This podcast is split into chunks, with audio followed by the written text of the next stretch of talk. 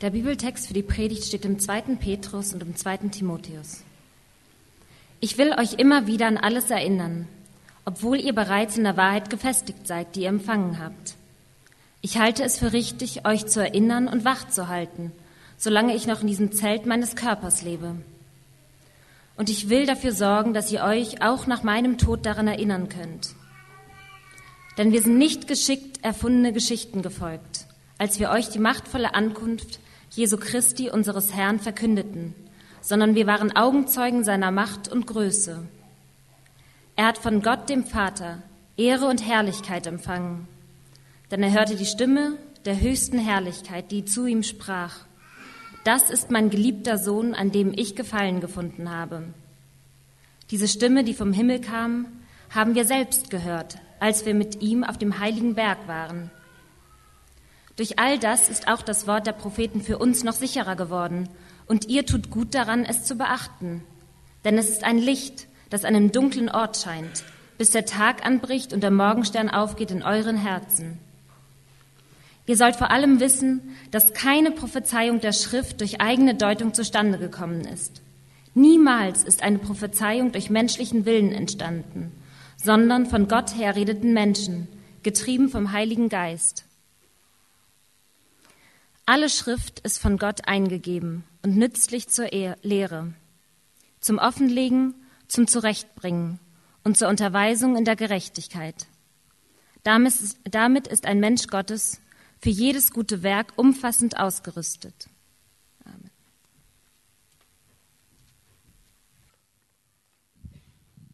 Guten Morgen. Ich möchte zum Anfang mit uns beten. Himmlischer Vater, danke für den Morgen. Danke, dass wir Zeit haben, um über dich nachzudenken, über dein Wort nachzudenken, über diese Texte ins Gespräch zu kommen beziehungsweise zu hören. Und wir bitten dich darum, dass du uns segnest in den nächsten Minuten und dass du etwas uns zu sagen hast. Hab Dank dafür. Amen. Wir fangen eine neue Predigtserie heute an und in dieser Serie wird es um die Bibel gehen. Und zwar nicht in dem Sinn, wie es jede Woche um die Bibel geht, dass wir über eine Person oder einen bestimmten Abschnitt aus der Bibel predigen, darüber nachdenken, sondern in dem Sinn, dass wir über die Bibel an sich sprechen werden in dieser Serie als Buch, als geschriebene Quelle unseres Glaubens. Wir werden über die Funktion der Bibel reden, über die Art, in der sie geschrieben ist, ihre Rolle, alle solche Aspekte zu diesem grundlegenden Buch, mit dem wir es zu tun haben. Und hier ist einer der Gründe, warum ich denke, dass sich das lohnt, dass es wichtig ist, eine Serie zu haben. Einfach deshalb, weil, weil, einfach deshalb, weil in unserem normalen Umgang mit der Bibel, äh, hier im Gottesdienst, aber auch in der persönlichen, im persönlichen Umgang, es glaube ich oft so ist, dass wir schnurstracks ganz direkt zum Inhalt gehen, den wir da lesen.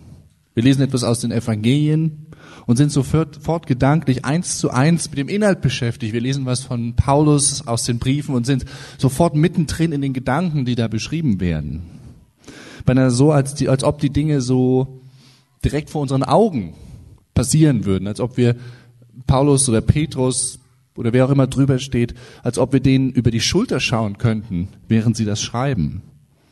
Aber der Punkt ist ja, dass wir das nicht können und dass sich die Dinge nicht direkt vor unseren Augen entfalten, sondern dass sie durch einen bestimmten Träger zu uns kommen, durch ein bestimmtes Medium, nämlich durch die Bibel. Und vor lauter Inhalt, vor lauter interessantem Inhalt könnte man sagen, vergessen wir das manchmal. Aber es ist tatsächlich so, alles Entscheidende, was wir über Gott und den Glauben wissen, kommt zu uns durch ein Buch. Kommt zu uns durch dieses Buch, durch, durch dieses besondere Buch, durch die Bibel. Aber trotzdem eben ein Text, ein Buch. Und deswegen, deswegen, weil es so grundlegend ist und gerade weil wir auch durch die Inhalte oft gerade so berührt werden, wie wir berührt werden. Gerade deswegen ist es wichtig, mal über das Buch selbst zu sprechen und über diesen Träger selbst nachzudenken, über die Art und Rolle, die es bei uns hat. Und der rein äußerlichen Gestalt nach ist das schnell gemacht. Der Titel ist offensichtlich die Bibel, wobei die Bibel, wenn sie sich selbst bezeichnet in dem Buch, das nicht benutzt dieses Wort, sondern von der Schrift spricht, die Schrift, einfach. Aber dieser Titel, den wir heute benutzen, Bibel geht auf ein griechisches Wort zurück, was einfach die Schriftrolle heißt oder man würde heute sagen, das Buch könnte kein simplerer Titel sein. Und das Interessante dabei ist, dass es aber eigentlich nicht ein Buch ist, sondern dass es 66 Bücher sind, die in einer Sammlung zusammengefasst worden sind.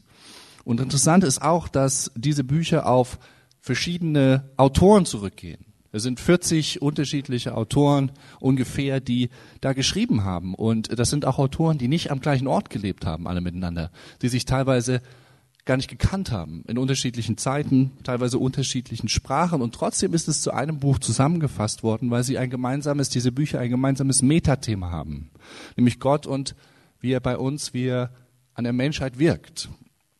Die Bibel ist außerdem ein offensichtlich ein sehr altes Buch, das letzte Buch, das, das jüngste sozusagen in dieser Sammlung, ist ungefähr um die Jahrhundertwende des ersten Jahrhunderts geschrieben worden, also am Ende des ersten Jahrhunderts wahrscheinlich. Und das bedeutet auch, dass wir es mit einem Buch zu tun haben, das durch sehr viele, viele, viele Hände gegangen ist, was tausendfach, eigentlich millionenfach gelesen worden ist.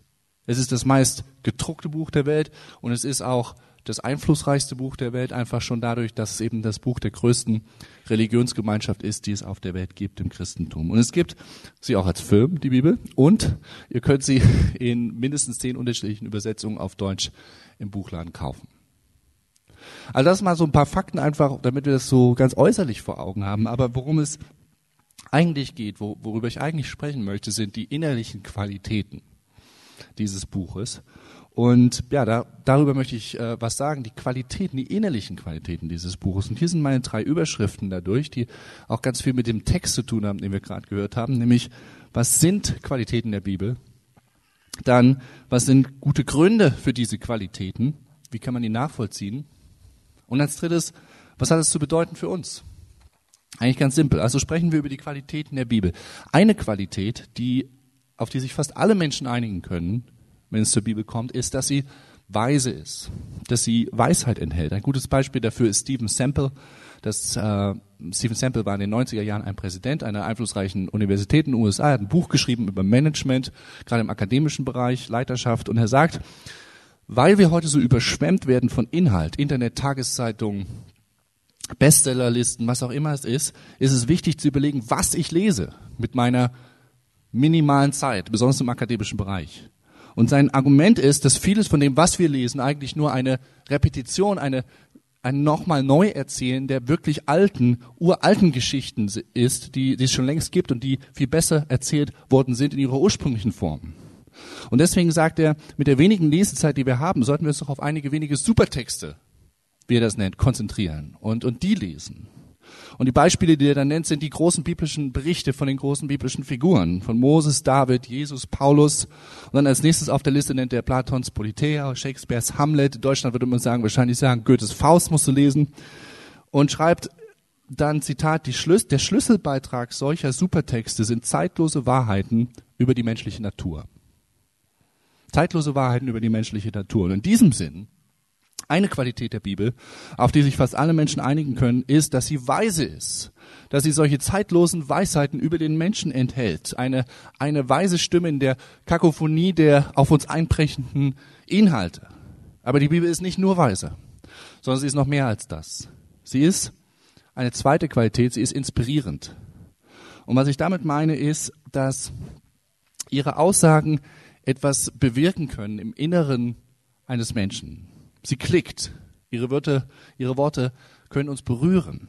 Die Bibel kann Emotionen auslösen, getroffen sein, Freude. Auf einmal kommt eine persönliche Verbindung zustande zu einem Text, der vielleicht vor 1000, also eigentlich vor 2500 Jahren geschrieben worden ist. Eigentlich eine verrückte An Angelegenheit, eine, eine echte Inspiration. Von einer bloßen intellektuellen Inspiration, einem guten Gedanken bis hin zu einer tiefen, sehr persönlichen Inspiration, einem Getroffensein. Jemand, der das gut in Worte gefasst hat, ist Heinrich Heine. Heinrich Heine war ein intellektueller Shootingstar, könnte man sagen, im 19. Jahrhundert. Eine seiner Werke war ein Überblick über die deutsche Philosophie, eigentlich auf Französisch geschrieben, in Paris, um den Franzosen die äh, deutsche Philosophie nahezubringen, die sehr beschäftigt waren mit ihren eigenen Gedanken. Und also Heine hat sehr viel mit diesen ganzen Gedanken operiert, philosophischen Gedanken. Er war Publizist, Autor und er war Zeit seines Lebens ähm, extrem ablehnend gegenüber den Glauben. und, und gegenüber überhaupt der Möglichkeit, dass es einen Gott geben könnte, speziell in diesem Werk. Aber am Ende seines Lebens hat er seine Einstellung gegenüber dem Glauben und Gott radikal geändert und hat in den letzten Jahren auch noch verschiedentlich publiziert darüber. Und hier ist so ein Zitat, wo er in dem Zusammenhang auch was über die Bibel geschrieben hat. Und ihr habt das vorne in eurem Programmheft abgedruckt. Ich lese das mal. Ich habe mich bereits in meinem jüngsten Buche im Romanzero über die Umwandlung ausgesprochen, welche in Bezug auf göttliche Dinge in meinem Geiste stattgefunden. Es sind seitdem mit christlicher Zudringlichkeit sehr viele Anfragen an mich ergangen, auf welchem Wege die bessere Erleuchtung über mich gekommen. Fromme Seelen scheinen danach zu lechzen, dass ich ihnen irgendein Mirakel aufbinden und sie möchten gern wissen, ob ich nicht wie Saulus ein Licht erblickte auf dem Wege nach Damaskus. Doch in der Tat weder eine Vision noch eine seraphistische Verzückung noch eine Stimme vom Himmel, auch kein merkwürdiger Traum oder sonst ein Wunderspuk brachten mich auf den Weg des Heils und ich verdanke meine Erleuchtung ganz einfach der Lektüre eines Buches. Eines Buches? Ja, und es ist ein altes, schlichtes Buch, bescheiden wie die Natur, auch natürlich wie diese. Und dieses Buch heißt auch ganz kurzweg das Buch, die Bibel. Mit Fug nennt man diese auch die Heilige Schrift.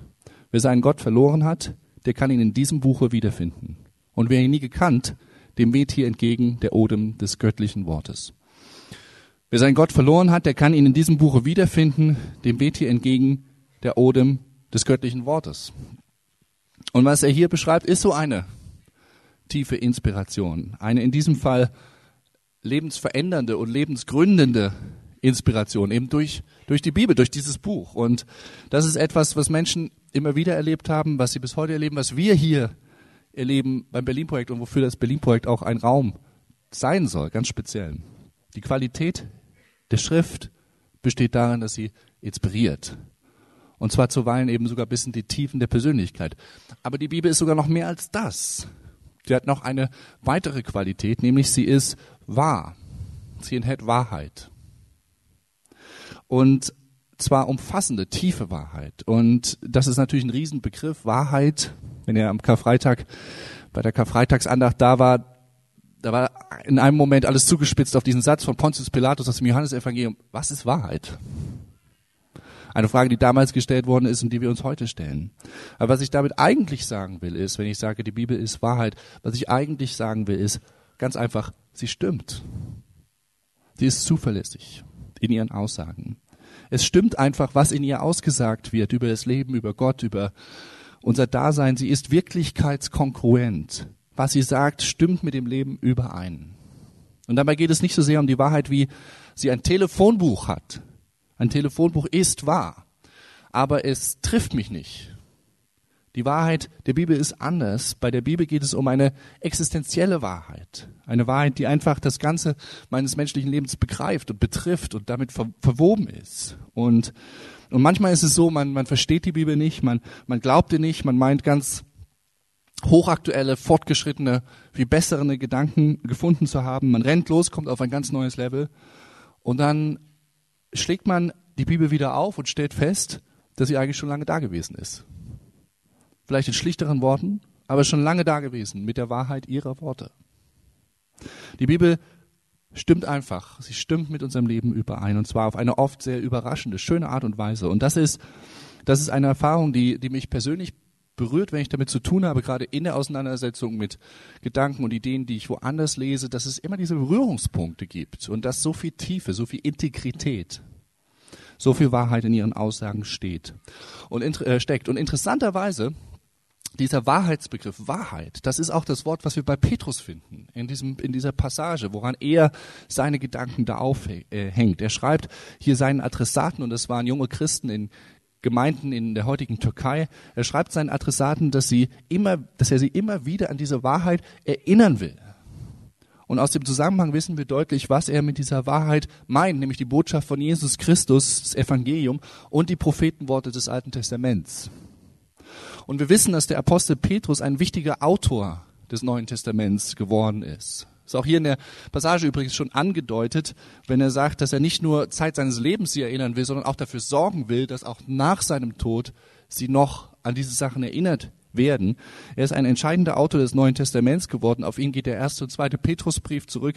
Es gibt verschiedene Reden, die wir in der Apostelgeschichte in den Evangelien von ihm haben. Außerdem wird seit frühester Zeit in der Kirchengeschichte das Markus-Evangelium auf irgendeine Form, äh, Art und Weise mit ihm in Verbindung gebracht. Also Petrus ist ein entscheidender Autor des Neuen Testaments und er schreibt hier, dass seine Botschaft Wahrheit ist, auch die er aufgeschrieben hat damit. Und das ist doch eigentlich interessant, dass, dass er das hier so, dass er rauskommt und das selbst sagt. Und es ist besonders interessant, weil er uns sagt, warum er das meint. Und das ist der zweite Punkt. Warum hat sie diese Qualität, speziell Wahrheit zu sein?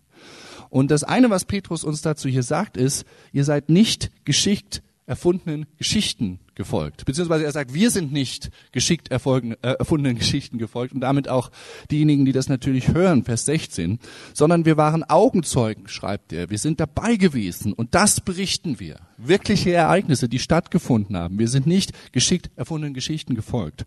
Und das ist eine Aussage, die nicht nur Petrus macht, sondern die die Autoren des Neuen Testaments erstaunlicherweise immer wieder machen in einer ganz großen Breite im Neuen Testament. Der Apostel Johannes zum Beispiel in seinem Brief schreibt, in seinem ersten, was wir gesehen und gehört haben, das verkündigen wir euch. Und Lukas, der das Lukas-Evangelium äh, geschrieben hat, schreibt ausdrücklich in seiner Einleitung, dass er Augenzeugen befragt hat, die er jetzt der Reihe nach und von Anfang an aufgeschrieben hat. Und Paulus im ersten Korintherbrief wir hatten es letzte Woche besprochen am, äh, bei der Auferstehung, am Auferstehungsgottesdienst, äh, basiert die ganzen Auferstehungsglauben auf einer Zeugenliste, die bezeugen, Menschen, die bezeugen können, dass sie wirklich den Auferstehenden gesehen haben. Also das sagt uns etwas über die Natur dieses Buches aus.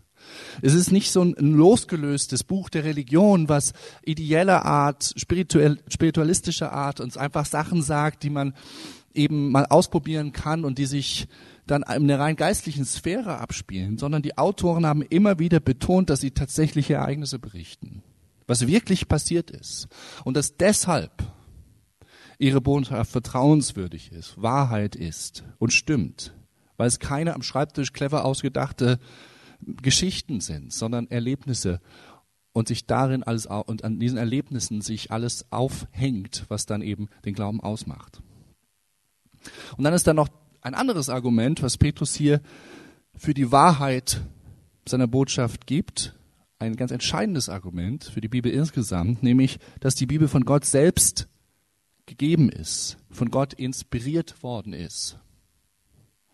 Petrus benutzt hier nicht das Wort Bibel, sondern eben das Wort Schrift, wie wir gesagt haben. Und, und er schreibt dann in Vers 20, ich habe das vor euch, ihr sollt vor allem wissen, vor allem schreibt er, dass keine Prophezeiung der Schrift durch eigene Deutung zustande gekommen ist. Und dann präzisiert er das nochmal und sagt, niemals ist eine Prophezeiung durch menschlichen Willen entstanden, sondern von Gott her redeten Menschen, getrieben durch den Heiligen Geist. Also seine Aussage ist, die, die Aussagen der Schrift in der Bibel sind nicht nur menschliche Gedanken oder Interpretationen, sondern getrieben von Gott, dem Heiligen Geist konkret, haben diese Menschen geredet und dann aufgeschrieben getrieben vom Heiligen Geist. Was das genau bedeutet, mechanisch gesprochen, wissen wir nicht. Aber entscheidend ist auch nicht so sehr der Modus, dass die Bibel eher organisch, sondern entscheidend ist der Fakt oder das Resultat, nämlich die Aussage, dass Gott durch seinen Geist gelenkt hat, was wir heute zwischen diesen beiden Buchdeckeln sozusagen haben. Und genau das Gleiche sagt auch eben der andere große Apostel und Autor des Neuen Testaments über die Schrift, nämlich Paulus, in dem Abschnitt danach, 2 Timotheus 3,16, alle Schrift ist von Gott eingegeben und nützlich zur Lehre, zum Offenlegen, zum Zurechtbringen, zur Unterweisung in der Gerechtigkeit. Alle Schrift ist von Gott eingegeben. Hier wird das sogar noch breiter ausgedrückt, alle Schrift. Und das sagt er natürlich in erster Linie in Bezug aufs Alte Testament, weil das Neue Testament schreibt er ja gerade sozusagen, oder was zum Neuen Testament wird. Aber interessant ist eben, dass, dass, dass eben, gerade im zweiten Petrusbrief, 2. Petrus 3, Petrus die Freiheit besitzt, Paulusbriefe als Schrift zu bezeichnen. In einem Atemzug mit den Propheten. Das heißt, schon damals, zur Zeit von Petrus und Paulus, wurden diese Briefe mit dieser exklusiven Kategorie versehen, auch Schrift zu sein, genauso wie Moses die Propheten das Gesetz aus dem Alten Testament. Also hier wird das für die ganze Schrift im Resultat dann ausgesagt. Alle Schrift ist von Gott eingegeben. Und wir bekommen mit diesem Wort auch nochmal so eine andere, wieder sehr organische Beschreibung, aber doch nochmal eine andere Beschreibung, wie das passiert ist. von Gott eingegeben. Das heißt, ähm, wörtlich heißt das von Gott gehaucht. Von Gott gehaucht. Und auch hier geht wieder, dass wir uns das nicht vorstellen können. Äh, relativ unbestimmt, aber vehement im Fakt. Nämlich, dass wir das, was wir lesen, wirklich von Gott her bekommen haben. Oder anders gesagt, die Schrift ist nicht nur inspirierend, sondern sie ist von Gott inspiriert. Das ist das Zeugnis des Christentums und das Zeugnis der Schrift selbst. Und das Interessante ist, dass es bei der Bibel, dass das bei der Bibel als ein ganz organischer Prozess verstanden wird. Das ist ziemlich einmalig. Das sind nicht irgend, das ist kein Diktat.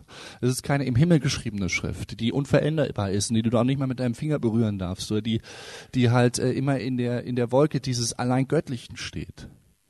Wir sehen das Menschliche sehr wohl an der Schrift ähm, dass wir sehen, es ist offensichtlich, dass die Bibel in unterschiedlichen Schrift, in Stilen geschrieben worden ist, dass es unterschiedliche Genres gibt, dass die Autoren ihren individuellen Wortschatz benutzt haben, ihre Lieblingsbegriffe, ihre Vorstellungswelten, über die ich auch reden kann und reden muss, wenn ich die Bibel gut verstehen will. Klare menschliche Identität, kein Himmelsdiktat. Äh, Aber trotzdem haben die Schreiber der Bibel für sich in Anspruch genommen, in, ihren, in ihrem Schreiben Gott geleitet zu sein dass Gott sich eben ihrer Möglichkeiten, ihres Wortportfolios, ihrer Lebenserfahrungen gebraucht hat, um seine Gedanken rüberzubringen, getrieben vom Heiligen Geist Gott gehaucht. Wort Gottes könnte man sagen, im menschlichen Wort. Wort Gottes in menschlichen Worten. Und was wir wissen, ist, dass Jesus selbst, und das ist ja interessant, dass Jesus selbst das so gesehen hat. In Matthäus 19 zitiert Jesus aus dem Alten Testament und sagt, das ist es, was der Schöpfer sagt. Zitat, darum wird ein Mann Vater und Mutter verlassen und an seiner Frau hängen und die zwei werden ein Fleisch sein. Jesus sagt, das ist es, was der Schöpfer sagt, Doppelpunkt. Aber wenn man dann im Alten Testament nachschlägt, wo er das her hat, merkt man ganz schnell, das ist eigentlich das, was der Autor von 1. Mose gesagt hat. Das wahrscheinlich Mose selbst aufgeschrieben hat. Und trotzdem kann Jesus sagen, das ist, was, der, was Gott der Schöpfer sagt.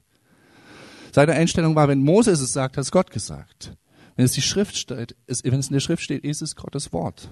Das ist eine steile Herangehensweise, aber sie kommt nicht von irgendwoher, sondern sie kommt von Jesus selbst, der es so auf natürliche Art und Weise gebraucht hat. Auch in, in, in, der, in der Wüste, in, in, dieser, in dieser Anfechtungsphase hat er mit Gottes Wort geantwortet. Und daher kam die Autorität. Das sind alles Zitate aus dem Alten Testament, die es selbstverständlich als Gottes Wort in dieser Versuchungssituation entgegenbringt. Und von daher ist es auch verständlich, wenn wir beim Berlin-Projekt eben auch so reden, wenn wir sagen, oder das ist der Grund, warum wir so reden, warum warum man sagen kann, wenn man von der Bibel spricht, ja, Gottes Wort sagt oder aus Gottes Wort lesen wir das und das oder aus Gottes Wort hören wir das und das, weil die Bibel sich selbst so versteht, weil Jesus es auch so gebraucht hat. Und das ist auch die Art und Weise, wie wir es nicht nur sagen beim Berlin-Projekt, sondern wie wir speziell auch bei den Predigten an diese biblischen Texte herangehen und sie auslegen als Pastoren, als Predigende beim Berlin-Projekt. Wir gehen unbedingt davon aus, dass Gott durch diese Texte spricht, unbedingt. Natürlich sehen wir, sehen wir auch die menschliche Seite und ihr hört uns hier immer wieder sagen, dass Paulus in der Situation war oder dass das eine Geschichte ist, die in dem Kontext zu verstehen ist. Also wir fragen immer wieder nach dem Sitz des, im Sitz im Leben, wie sich das als Begriff so herausgebildet hat, nach dem Kontext, nach der menschlichen Seite sozusagen dieser Texte. Aber trotzdem gehen wir beim Berlin-Projekt in den Predigten unbedingt davon aus, dass es zugleich auch Gottes Worte sind, inspirierte Texte und von Gott herkommt. Ehrlich gesagt, wenn ich, wenn ich davon nicht ausgehen würde, wäre mein Job ein Albtraum. Könnte ich mir niemals vorstellen, alle zwei Wochen hier eine Predigt zu halten. Einfach nur eigene Gedanken zu produzieren. Es ist äh, manchmal super anstrengend, mit irgendwas Frischem, äh, Interessantem zu kommen und irgendwas zu bringen, was mich selbst berührt hat, was andere potenziell berühren kann. Aber der, der Schlüssel, warum das möglich ist und nicht zur absoluten Hybris wird, ist der, weil wir uns an dem, an dem an das schlichte, an den schlichten Auftrag von Paulus auch aus 2 Timotheus halten wollen, wo er dem Timotheus schreibt, einem jungen Pastor, predige das Wort. Predige das Wort. Und, und das verstehen wir dann als unsere Aufgabe. Also einfach das Wort, die Aussagen dieses Wortes herauszustellen und sie mit modernen Themen und, äh, ja, Themen und Texten, die uns persönlich betreffen und beschäftigen, zu verbinden. Und jetzt denken vielleicht einige von euch, ähm, okay, das ist ja alles ganz schön, dass die Bibel diese Selbstaussagen macht, dass sie auf Ereignisse sich bezieht, dass sie Wahrheit ist, weil sie inspiriert ist von Gott. Das ist ja ganz nett, dass dieser das sagt, aber das sind doch alles Selbstaussagen. Das sind doch alles äh, Selbstbehauptungen sozusagen und insofern doch eigentlich wertlos, um zu wissen, was wirklich da los ist, was wirklich stimmt. Selbstaussagen? Aber an dieser Stelle würde ich dagegenhalten und sagen, doch, diese Selbstaussagen sind sehr viel wert. Denn im Grunde funktioniert die Bibel an dieser Stelle ganz ähnlich wie jedes andere Buch. Fast jedes wichtige Buch hat einen Rückentext, wie ihr wisst, in dem das Buch gepriesen und gelobt wird. Bestes Buch ever hat mein Leben verändert, sowas in der Art. Für die Bibel ist so ein Rückentext zum Beispiel, ein ziemlich langer Rückentext, diese Predigt hier.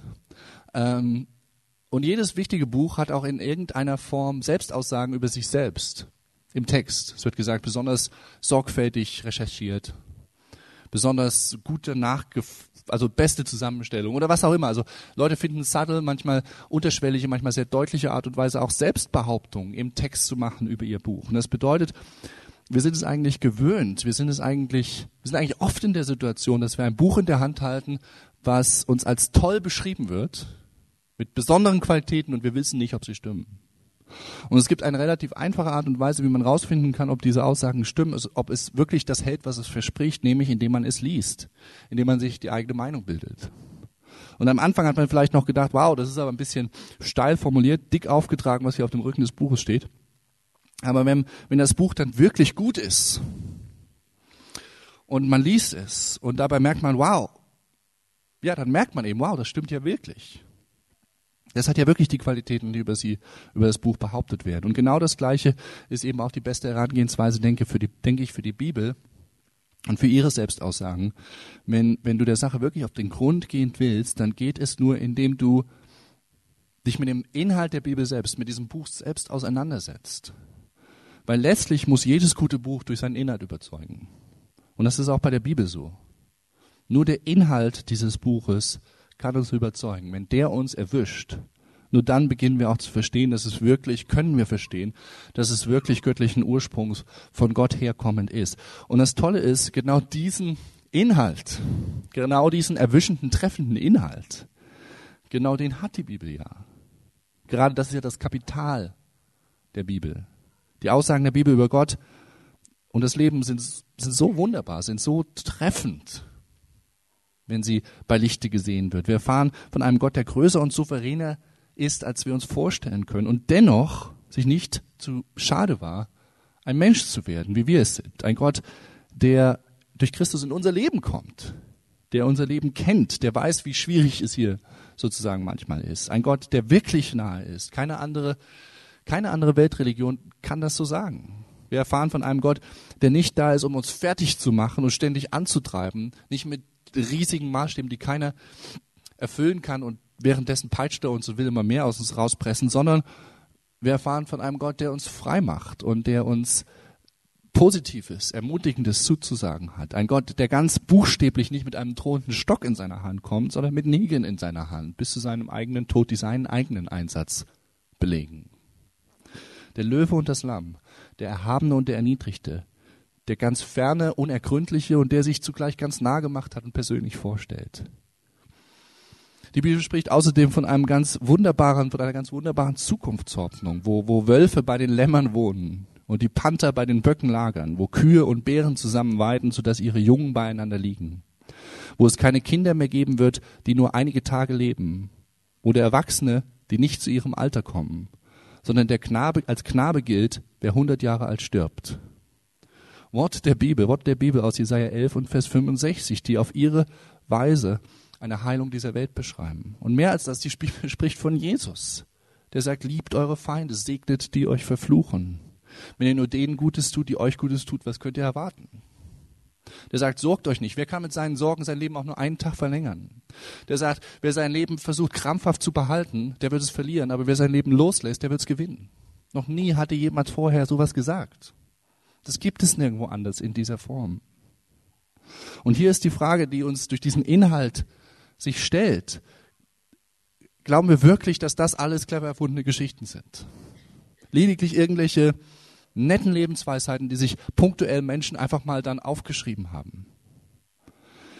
Ich glaube, wenn wir das wirklich an uns ranlassen, wenn es zu einer persönlichen Auseinandersetzung mit diesen Aussagen kommen, kommt, ich glaube, dann kann Glaube an diese Selbstaussagen der Schrift ganz leicht wachsen. Ich wüsste nicht, ich wüsste nicht, was da den besonderen Charakter der Bibel verdecken könnte, wenn wir mit diesen Aussagen in Berührung kommen.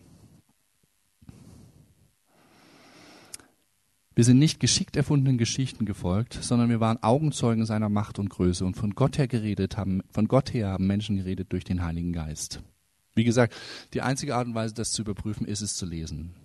Und damit kommen wir noch zum letzten, zum letzten kurzen Punkt, nämlich, was das alles für uns be zu bedeuten hat, bedeuten kann.